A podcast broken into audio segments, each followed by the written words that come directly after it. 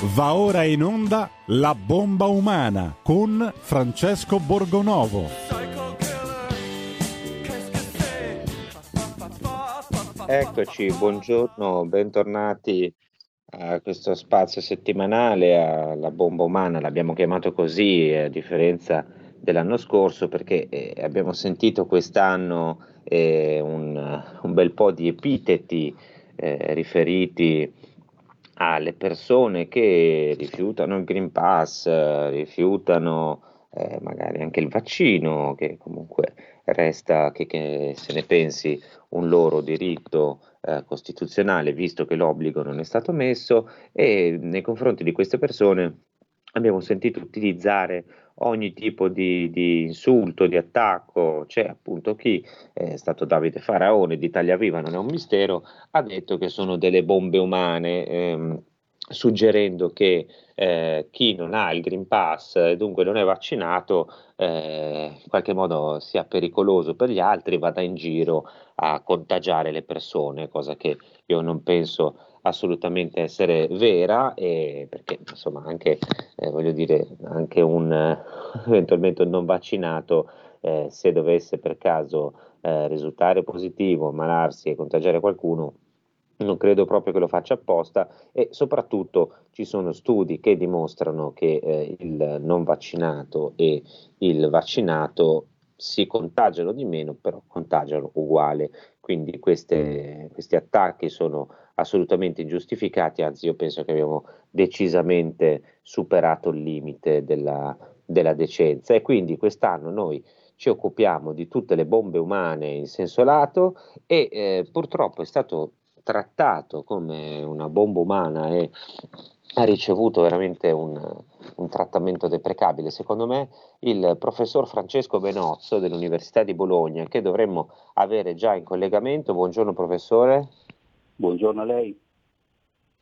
Allora, eh, il professor Benozzo ha mh, mm, subito, secondo me, una cosa che in, un, in una nazione civile non, eh, non, si era mai vista. Eh, l'altro giorno stava facendo lezione, la mattina, mi corregga se sbaglio il professore, e si è presentato eh, il suo capo di dipartimento, che eh, il professor Benozzo è un, uno stimato studioso di, di, lettere, noto direi anche oltre i confini italiani, citato da, da grandi storici, anche l'ultima volta che ho visto il suo nome è stato pochi giorni fa all'interno di un libro di Franco Cardini, insomma è uno studioso molto molto stimato e l'altra mattina è stato accompagnato fuori dalla, dall'aula in cui stava facendo lezione dal direttore del dipartimento. È andata così, professore? Eh? Per che motivo l'hanno, è stato accompagnato fuori?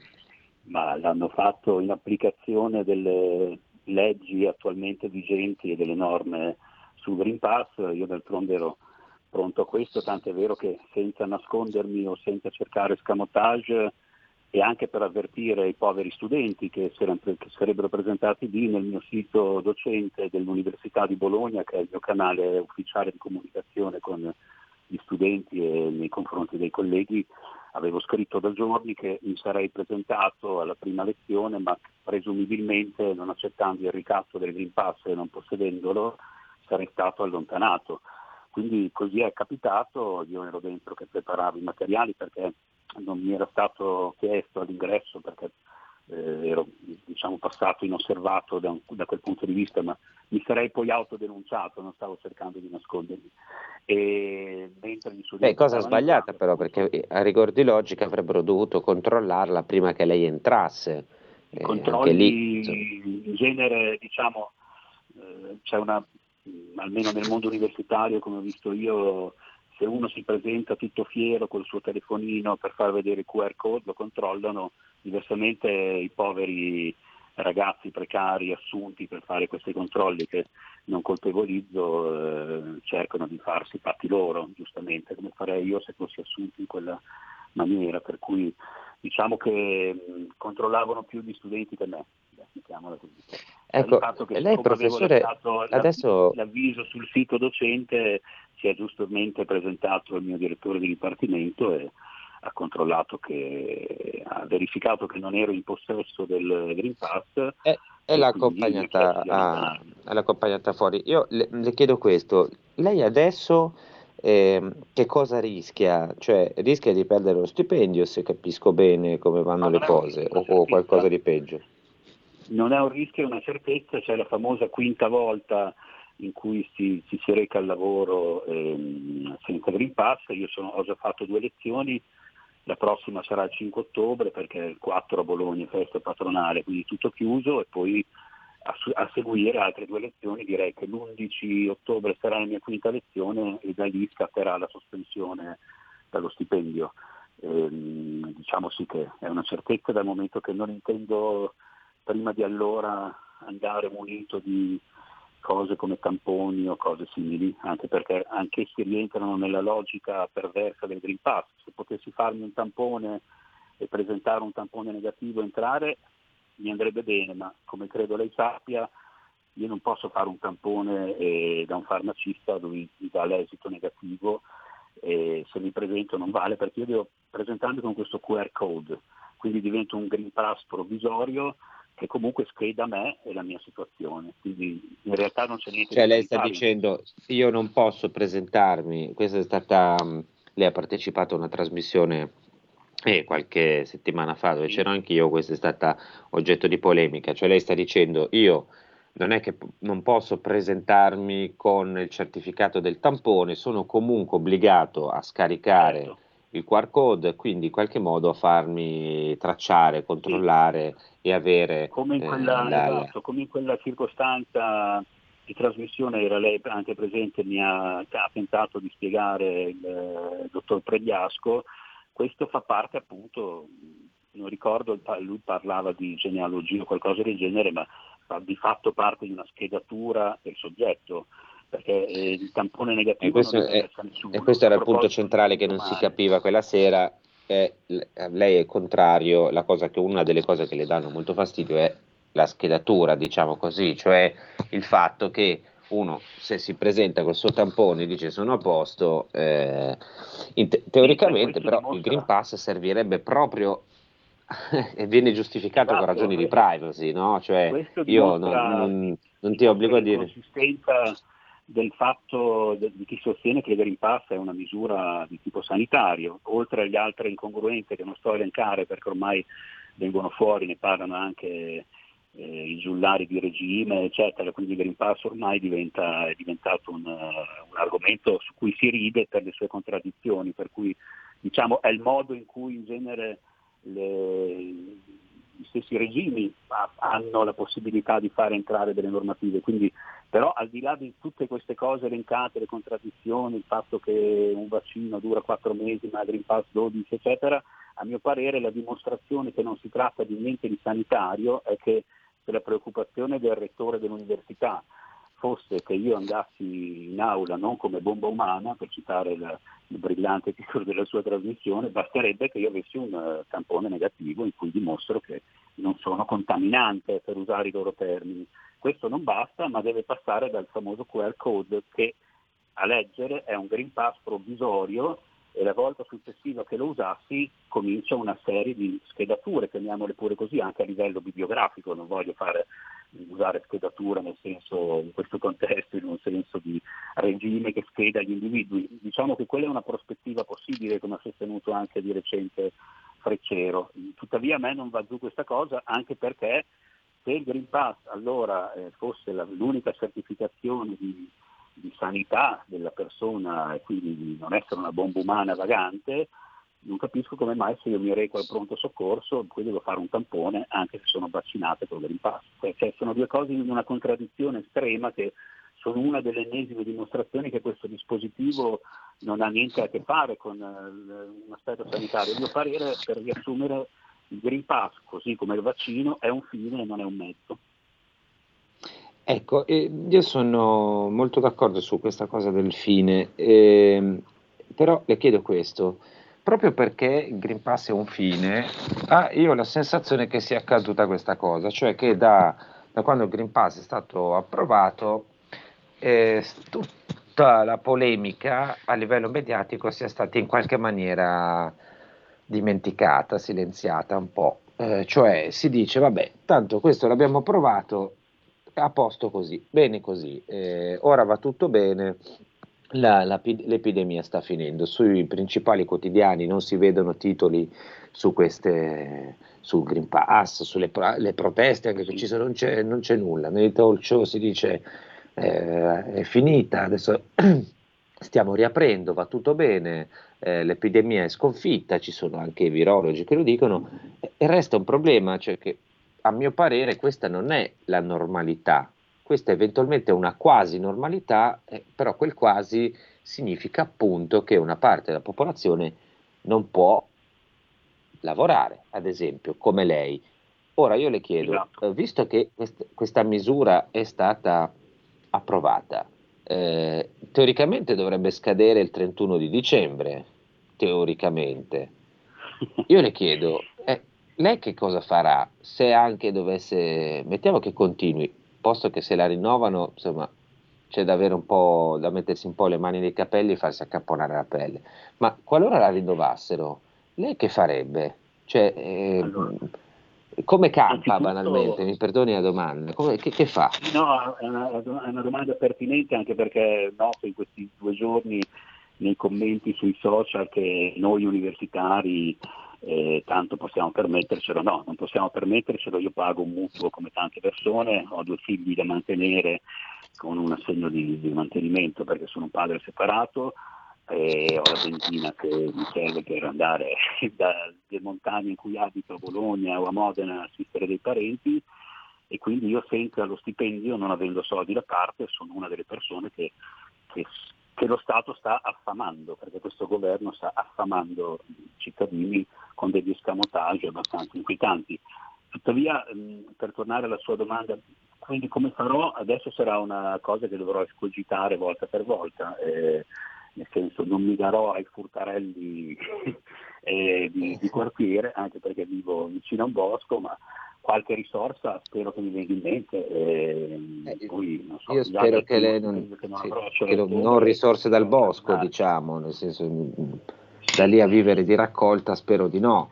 Ecco, sì, dai, non, non direi che tornerò a una vita paleolitica di caccia e raccolta, ma diciamo, ridurrò di parecchio le mie frequentazioni sociali, anche perché io sono anche un musicista, ma eh, coerentemente con la mia scelta quest'estate ho annullato una ventina di concerti che erano programmati perché chiedevano i Green Pass, per meglio dire non lo chiedevano a me, ma lo chiedevano perché chi va sul palco poteva anche non averlo, ma lo chiedevano a chi entrava.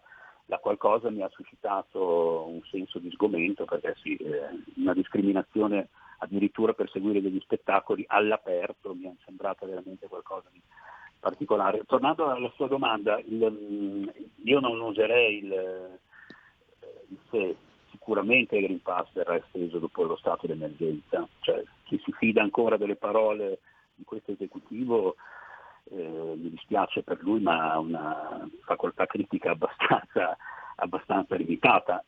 C'è stata un'escalation talmente evidente che anche solo le misure del Green Pass fossero state previste, e io devo dire che in un paio di libri le avevo addirittura previste cinque mesi fa, si sarebbe stati tacciati di complottismo o di, eh, di altre diavolerie. Invece tutto si ripresenta e c'è da scommetterci che verrà esteso. Non a caso eh, Silieri Montasua ha già fatto capire che per i sanitari si estenderà il Green Pass eh, quindi i sanitari, essendo i primi, le prime cavie che poi vengono estese prima agli statali e poi a quelli del privato, diciamo che si ripete questa seriale modalità, prima agli statali, poi prima agli sanitari, poi agli statali, tra cui me come docente universitario e poi anche privati dal 15 ottobre, come sappiamo, i cittadini appunto, che lavorano nel privato.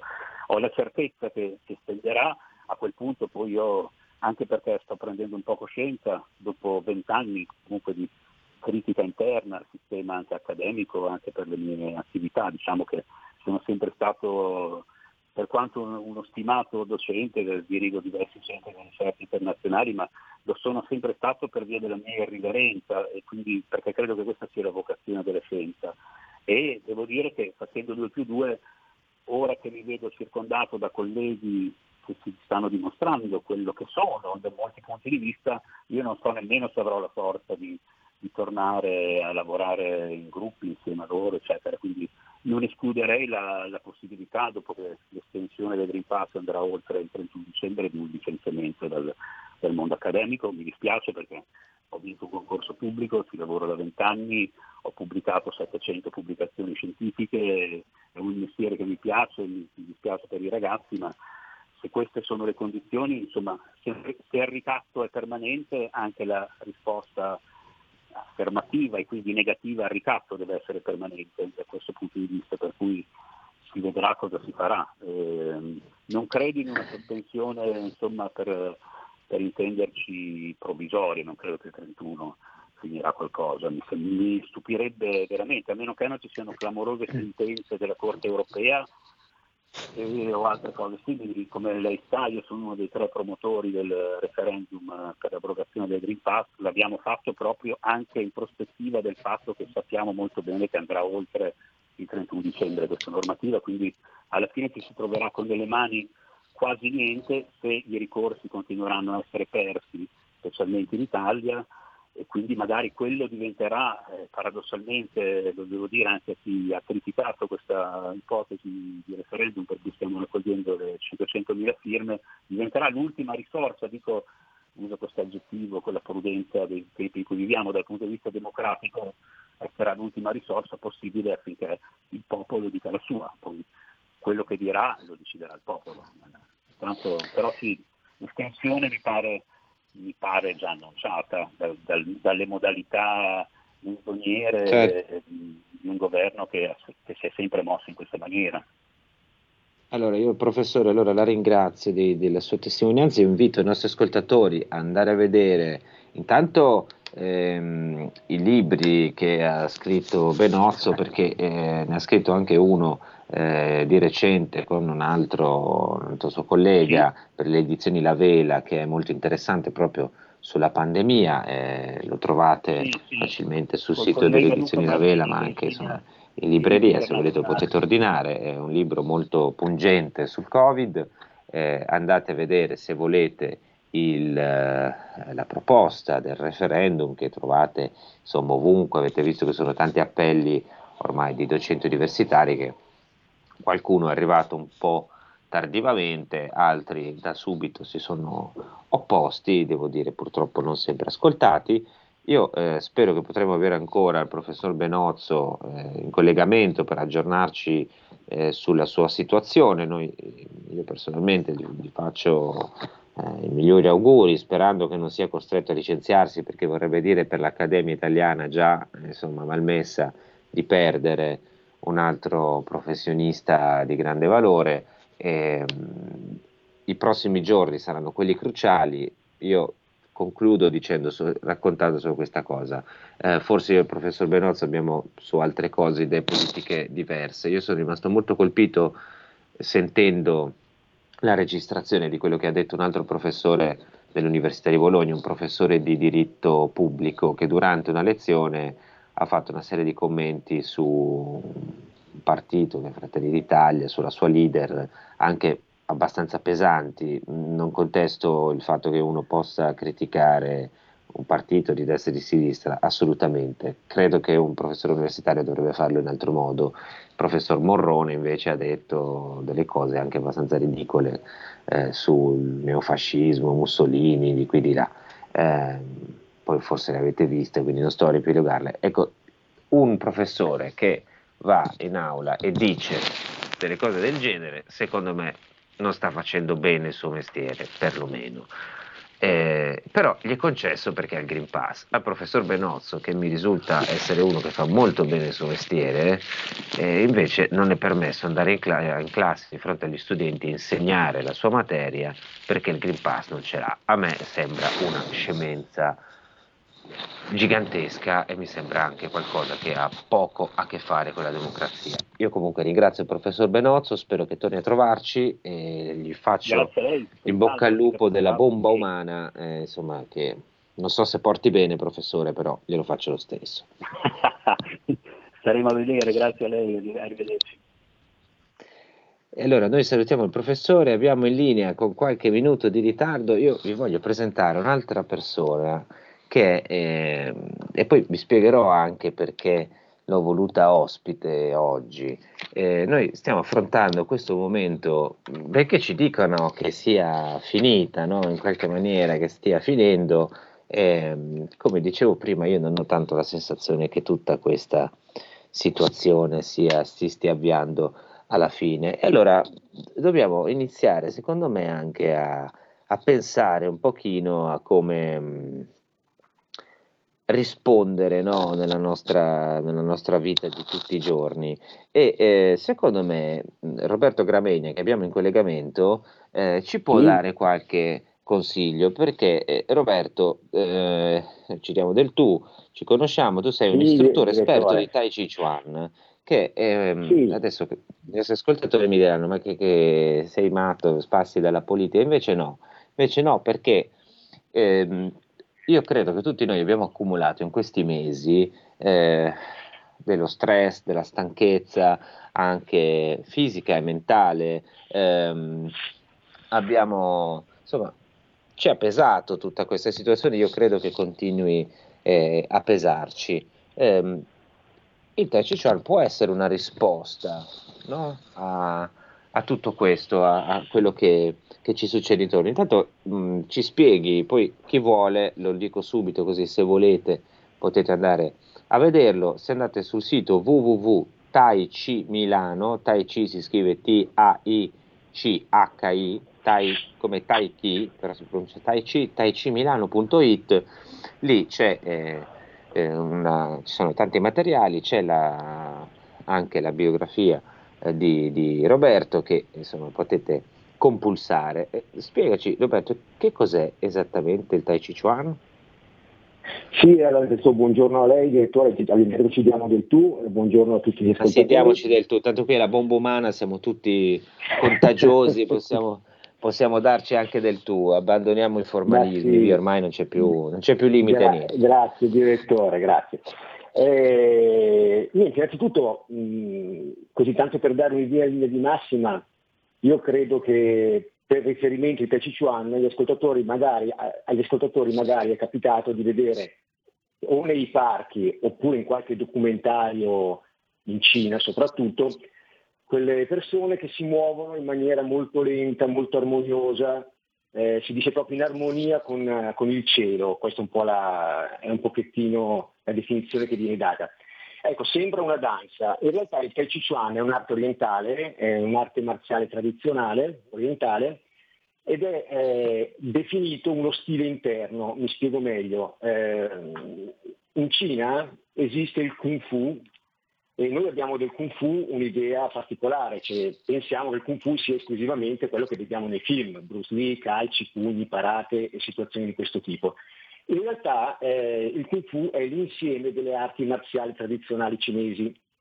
Si divide in due branche, sono gli stili esterni, eh, dove la forza è manifesta, mm, possiamo vedere proprio nei combattimenti, calci, pugni, parate, cioè c'è un'espressione della forza visibile poi c'è un'altra categoria che sono gli stili interni, vengono chiamati anche Mien Chuan, Zhou Chuan o eh, pugilato morbido, box morbida. In questi stili interni eh, la forza non è tanto quella che deriva dalla, dalla, forza muscolare fisica, ma dallo sviluppo di alcune caratteristiche, di alcune qualità che il praticante nel tempo alimenta la respirazione, la concentrazione, la morbidezza, la cedevolezza, sono tutte qualità che eh, poi rendono eh, applicabile l'arte marziale. Cosa è successo? Perché da noi è molto famoso il Tai Chi Chuan, è diventato famoso dagli anni 70? Che un grande maestro, a cavallo tra il 1800 e il 1900, ha compreso che la forma del Tai Chi Chuan, quindi questi movimenti lenti e continui, portati, eh, eseguiti appunto come forma, erano di gran lunga eh, uno strumento di prevenzione delle malattie. Ecco, quindi aggiungo proprio a quello che dicevi, dicevi tu, direttore, qual è il concetto un pochettino nostro di vedere, eh, di vedere la nostra salute? Noi eh, partiamo sempre... Ecco, scusami vedere... Roberto, ti fermo un attimo perché a proposito di cedevolezza io devo cedere un secondo alla pubblicità, eh, che eh. in realtà non devo cedere, mi, mi cala così dall'alto dalla regia, quindi io devo soccombere alla pubblicità, ma torniamo fra pochi secondi e così ci spieghi questa cosa che è importantissima del motivo per cui io voglio parlare del Tai Chi Chuan a tutti i costi ai nostri ascoltatori. Torniamo fra pochissimo, state lì che adesso c'è la pubblicità, poi ritorniamo. Benissimo.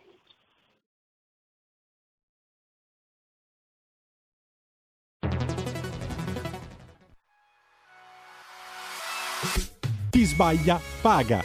Ci metto la firma. Referendum giustizia. 1. Riforma del CSM. Stop allo strapotere delle correnti. 2. Responsabilità diretta dei magistrati. Più tutele per i cittadini. Chi sbaglia paga. 3. Equa valutazione dei magistrati. I magistrati non possono essere controllati solo da altri magistrati. 4. Separazione delle carriere dei magistrati. Stop alle porte girevoli per ruoli e funzioni. 5. Limiti agli abusi della custodia cautelare. Per una giustizia giusta è un equo processo per tutti. 6. Abolizione decreto Severino. Più tutele per sindaci e amministratori. Firma anche tu ai gazebo della Lega nelle piazze e in tutti i municipi d'Italia. Trovi tutte le informazioni sul sito legaonline.it. Chi sbaglia paga. Ci metto la firma. Referendum giustizia.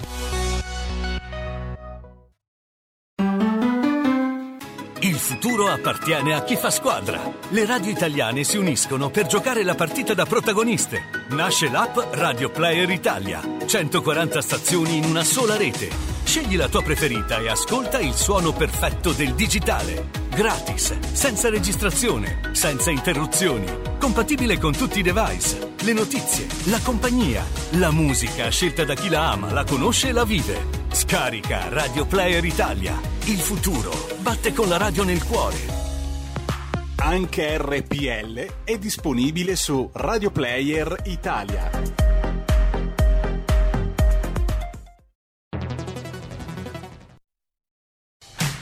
Porta con te ovunque RPL la tua radio. Scarica l'applicazione per smartphone o tablet dal tuo store o dal sito radiorpl.it. Cosa aspetti?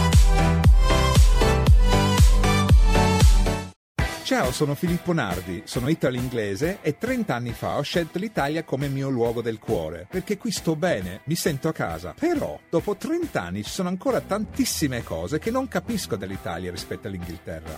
E allora, cari nottamboli, vorrei parlarne con voi, conoscere la vostra opinione. Ogni venerdì dalle 21 a mezzanotte su RPL, la tua radio, con London Calling. Vi aspetto. Stay tuned.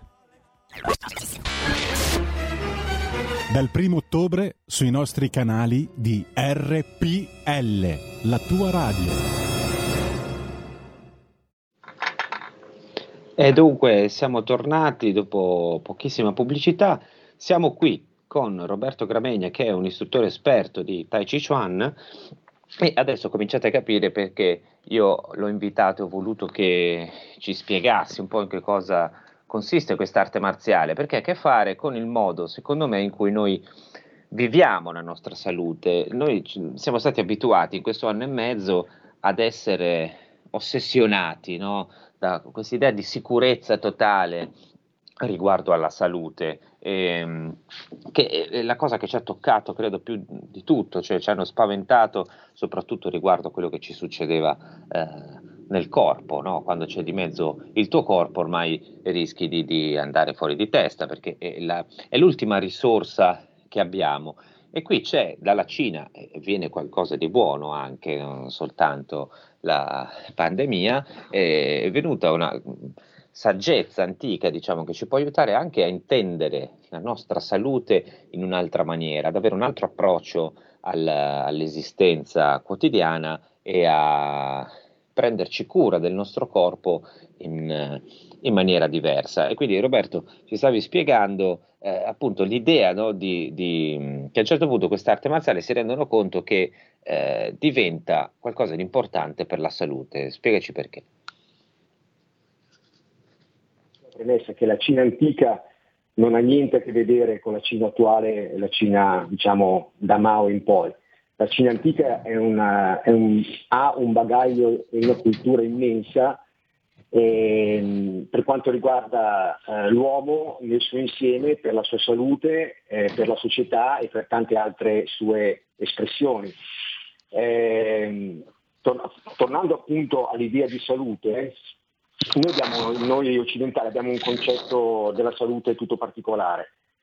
Cioè, eh, ci presentiamo dal nostro medico di famiglia chi per esso quando abbiamo qualche problema. Ecco, in Cina questo non avviene da secoli, loro si curano e eh, proprio per una questione anche pratica, anche economica, si curano badando tantissimo alla prevenzione. Infatti, eh, addirittura anticamente eh, il medico veniva assunto all'interno delle famiglie e semplicemente non veniva pagato qualora qualcuno si dovesse, eh, avesse contratto una malattia. Quindi era tutto basato sulla prevenzione. Ora, eh, si è parlato appunto di questo periodo che ha creato all'interno della società tanto disagio. Ecco, teniamo presente innanzitutto che le emozioni che noi viviamo e proviamo per la, per la medicina tradizionale cinese hanno un eh, diretto collegamento con la salute dell'organo. Cioè, voglio dire, ho, provo paura, in, in, questo momento provo paura, il rene ha, eh, una sua, eh, ha una sua sofferenza, provo tristezza, il polmone ha una sua sofferenza, provo eh, rabbia, ma da noi si dice, ecco, sono, mi fai venire un fegato così, è un modo di dire che noi abbiamo che fa parte della cultura popolare, cioè la rabbia, lo stress va a accumularsi sugli organi interni. Questo eh, nel breve periodo eh, tendenzialmente non ha nessun tipo di riscontro, cioè ho il momento di rabbia, ho il momento di paura ed sono emozioni normali, ma nel lungo periodo, quando poi interviene la, la rimuginazione, interviene l'ansia, lo stress per lungo periodo, appunto il maestro Chan diceva, ah, parlava proprio così il maestro Chan, ah, se per avere per molto periodo poi venire malattia, poi magari grave, cioè una persona che costantemente è in uno stato d'animo eh, di grande preoccupazione rischia di contrarre una, una patologia. Che può, può il maestro Chang è stato il, il, diciamo, il, maestro che ha portato in Italia negli anni 70 questa disciplina, ha scritto anche dei libri che trovate ancora eh, in commercio, vengono costantemente ristampati, sono dei manuali di, di Tai Chi eh, che, che, sono molto ben fatti, è un'autorità mondiale in materia di, di arti marziali e anche di filosofia eh, orientale. Ehm,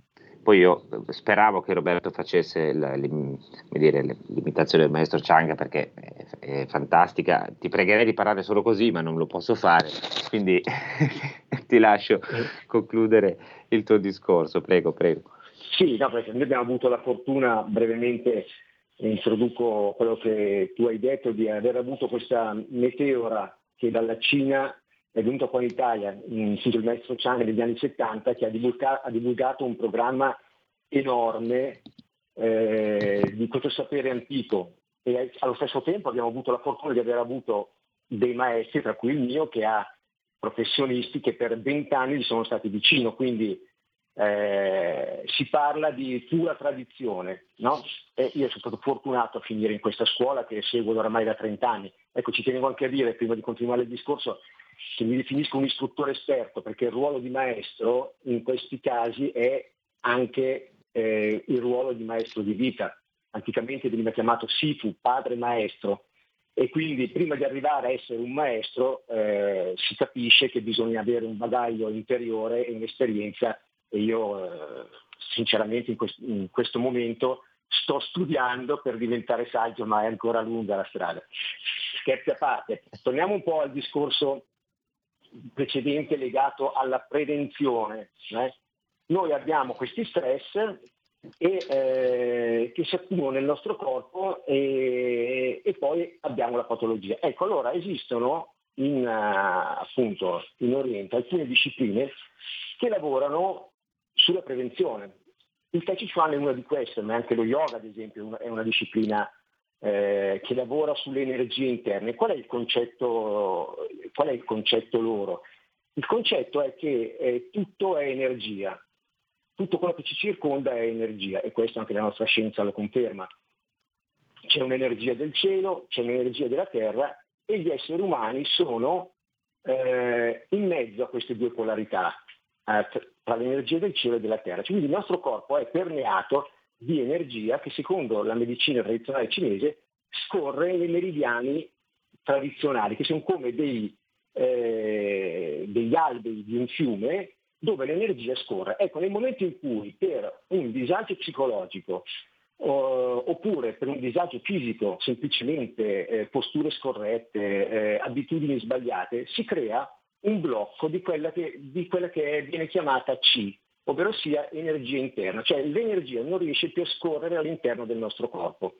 Quindi eh, se c'è un blocco di C diciamo, eh, a livello del, dello stomaco, anche per l'ansia mettiamo, a questo punto lo stomaco ne risente, cioè non arriva la giusta energia.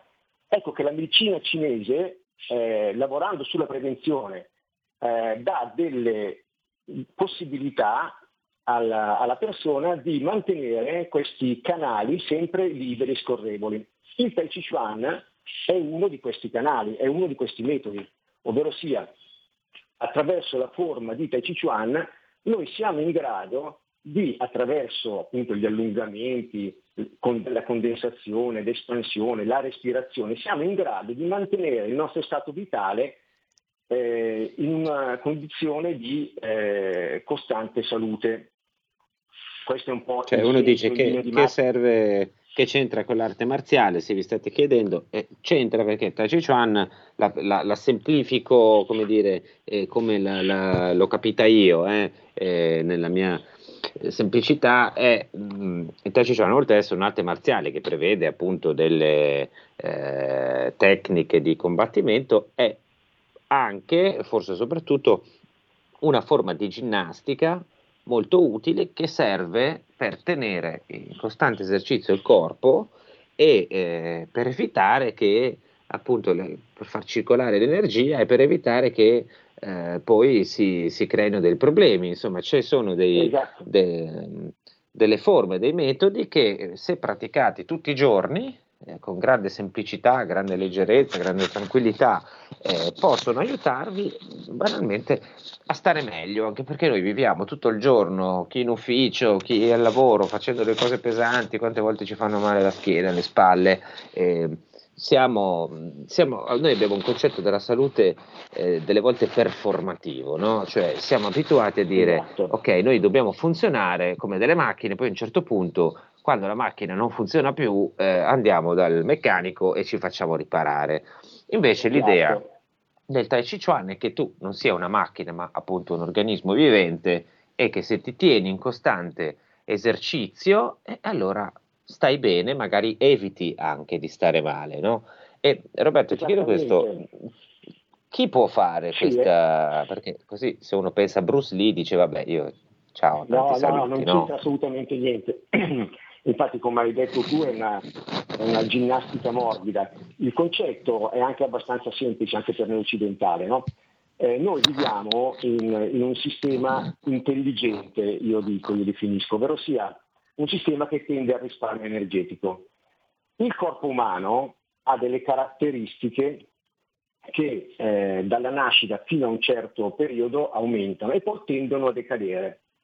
No? Eh, parliamo appunto della mobilità articolare, della respirazione, della forza, eh, della, dell'equilibrio, cioè tutte condizioni che da un certo punto in poi noi andiamo a perdere all'universo, io dico al sistema, quando noi non utilizziamo qualcosa, eh, naturalmente eh, non, eh, lo, lo, blocca, lo ferma. Ecco, è, è, interessante anche magari se vi capita di andare in rete, vedete che c'è un, un, santone che a un certo punto, un santone indiano, per sua scelta, in onore, venerando il dio Shiva, ha alzato il braccio e si è proposto di non, di non, eh, di non abbassarlo più. Ecco, in quel momento lui ha alzato il braccio e questo braccio si è calcificato e lui vive costantemente con un braccio alzato. Cosa vuol dire? Vuol dire che nel momento in cui il braccio non è più mobilitato, il braccio tende a bloccarsi. Oppure pensiamo anche agli astronauti in assenza di gravità. Non potendo essere sulla Terra, le ossa tendono a svuotarsi. Allora, cosa succede? Che il corpo umano ha queste qualità che poi decadono e il Tai si è visto attraverso studi riesce nella sua pratica a mantenere costantemente, eh, costantemente attive tutte quelle qualità che noi andiamo a perdere nel tempo. Eh, appunto, ripeto, l'equilibrio, la mobilità articolare, l'allungamento, cioè tutte cose che se esercitate quotidianamente il corpo e il sistema riconosce e mantiene come un allenamento giusto può essere intrapreso, mantiene il corpo in questo stato. Infatti potete vedere, se voi vedete il mio maestro, ad esempio, che eh, ringrazio pubblicamente il maestro Cuturello, che è stato allievo diretto del maestro Chang, è un uomo di 70 anni e fa delle cose che neanche un ragazzino di, di 15 anni riesce a fare. Cioè, lui è eh, spe- specifichiamo per, per eh, eventuali l'ascolto.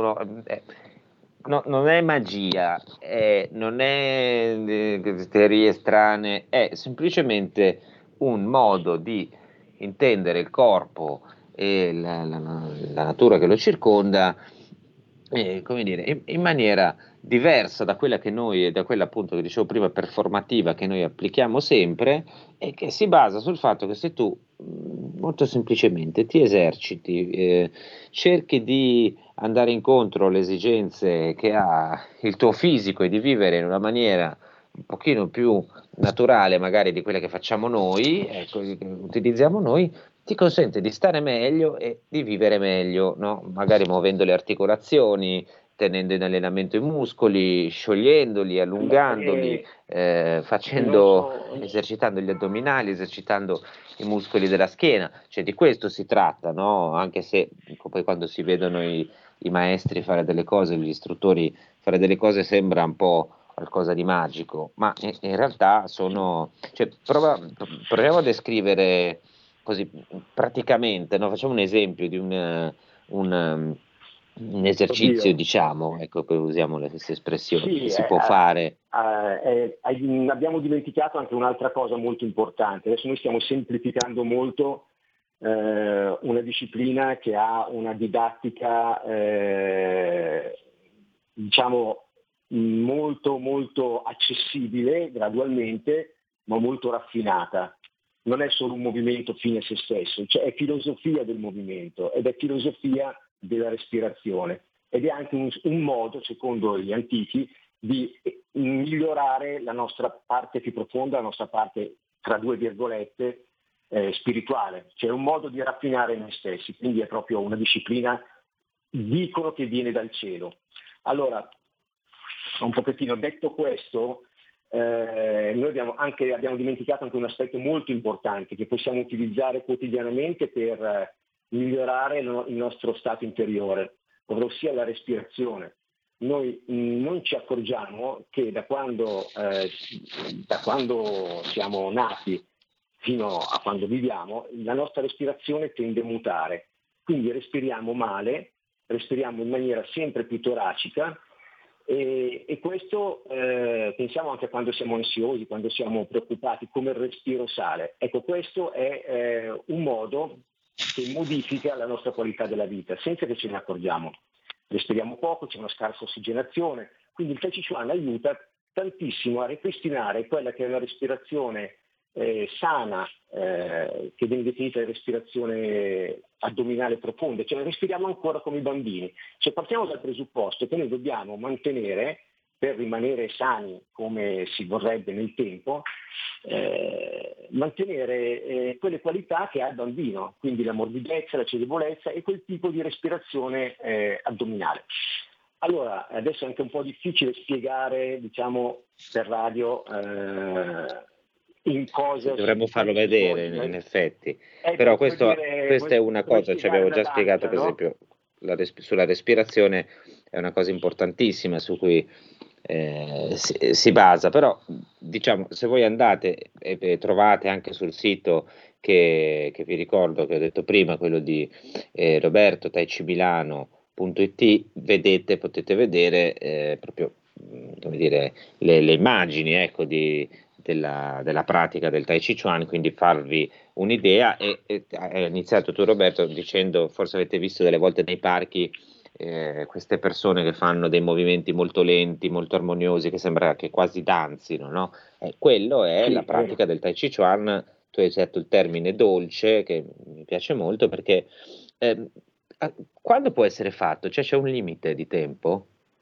Cioè, no, chi lo può eh, fare? No, in realtà, in realtà c'è, non c'è limite di tempo eh, per quanto riguarda gli anni che avanzano. In realtà si sconsiglia, proprio perché non c'è l'atteggiamento mentale, eh, non è proposto ai ragazzi piccoli. Cioè i ragazzi giovani hanno bisogno di fare attività eh, dinamica, i cinesi dicono yang, una, cioè quindi movimento di un certo tipo. Infatti anticamente fino a 18 anni il Tai Chi Chuan non veniva insegnato. Il Tai Chi Chuan va benissimo eh, nel momento in cui eh, dai 18 anni in poi, a parte per come sono messi i nostri giovani oggi, il tipo, lo stile di vita che fanno, eh, si può anche abbassare tranquillamente l'età, perché purtroppo insegnando e guardandomi in giro vedo che purtroppo i nostri ragazzi eh, come stile di vita, come, essendo sempre mh, collegati al cellulare, assumono delle posture che inevitabilmente purtroppo se non, se non si modifica questa condizione andrà a gravare su di loro e su tutto il sistema sanitario nazionale. Cioè quello che non si capisce eh, è perché, eh, non si capisce perché proprio la nostra sanità non fa assolutamente nulla per fare in modo che nel tempo le persone non debbano gravare così tanto sul sistema sanitario, perdonatemi la piccola polemica, no, ma proprio non c'è la cultura della salute in Italia che dobbiamo lentamente riacquistare. Quindi un attimino, a, a parte questa uh, piccola considerazione, eh, quando si fa una lezione di Tai Chi Chuan si fa essenzialmente, si comincia con il saluto tradizionale, noi lo facciamo, siamo una scuola tradizionale, quindi c'è, c'è il saluto che però non ha niente di, eh, di fanatico, è un ringraziamento che mandiamo uh, al cielo, è un ringraziamento che mandiamo ai nostri antenati ed è un ringraziamento che mandiamo ai maestri del passato, cioè ci, ci si, tiene, si, tiene, molto nelle arti marziali eh, la tradizione, quindi ringraziare come, come modo di eh, essere grati a quello che a noi è caro.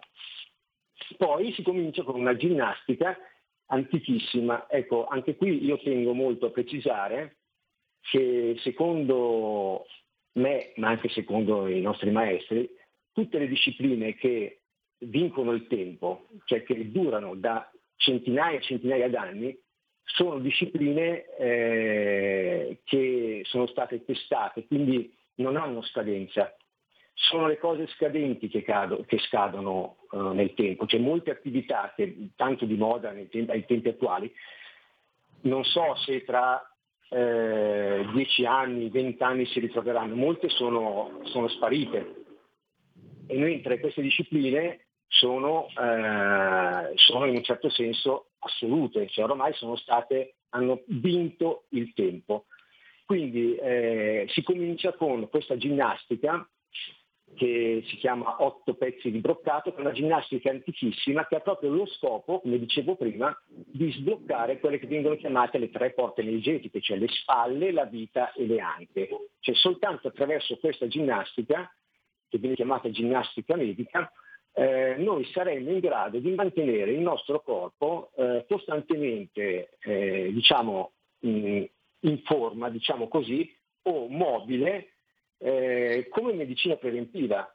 Quindi il Patuan Chin, appunto otto pezzi di broccato, questo esercizio antico, già nella cultura, nella tradizione, è già uno strumento efficacissimo per l'essere umano, però deve essere insegnato ovviamente in un certo modo. Poi certo, deve essere imparato e fatto sì. con regolarità. Come?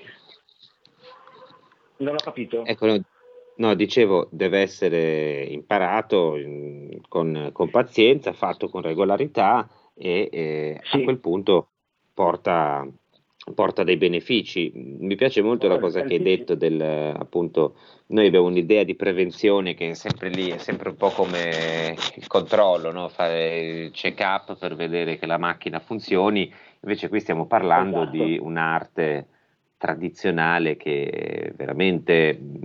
Eh, poi la cosa incredibile è che eh, scopre, ha scoperto delle cose che poi ne sono state anche confermate poi dalla scienza occidentale nel corso degli anni, anche solo dall'osservazione empirica della natura. Noi siamo eh, quasi arrivati in fondo, eh, però questa era una, poi una parte introduttiva perché io vorrei che tu tornassi con noi anche più volte se c'è qualcuno che vuole eh, poi nelle, nelle prossime volte telefonare, chiedere informazioni, mandarci a quel paese dicendo ma che, che diamine state parlando? E io invece vi consiglio di provare, andate sul sito taicimilano.it così vedete come si fa o comunque eh, cercate Roberto, cercate eh, altri, io credo che siano cose importantissime, cioè prendersi cura di noi stessi, non soltanto con delle macchine, ma come esseri umani. Eh, Roberto, siamo arrivati proprio in conclusione, è l'ultimo secondo, sì. eh, io ti chiedo questo,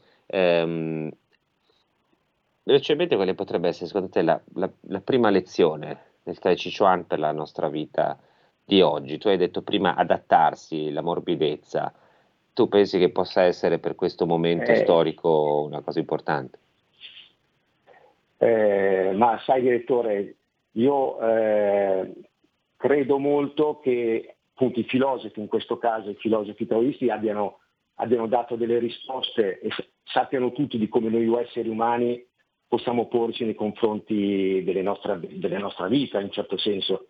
Eh, in questo il Tai Chi Chuan, ehm, che è una disciplina taoista, il taoismo indica all'essere umano che deve essere cedevole, eh, non so se ho un minuto per dire, tutto ciò, certo. che, che, tutto ciò che è duro e rigido per loro è strumento di non vita, tutto ciò che è morbido e cedevole per loro, per Lao Tse che ha, eh, in qualche modo ha scritto del, del taoismo, tutto ciò che è morbido e cedevole è vita. Basta per noi vedere quando nasciamo siamo morbidi, cedevoli e purtroppo andando avanti nel tempo ci irrigidiamo. Quindi per stare bene in salute, dobbiamo cercare di essere eh, più accoglienti, più morbidi eh, per quanto riguarda anche le situazioni esterne, cioè non, eh, non affrontarle con, con, rabbia, ma in un certo senso, eh, che poi si ritorce contro di noi alla fine, ma in un certo senso accogliere quello che succede mh, mm, esternamente e poi si dice mettere la propria energia.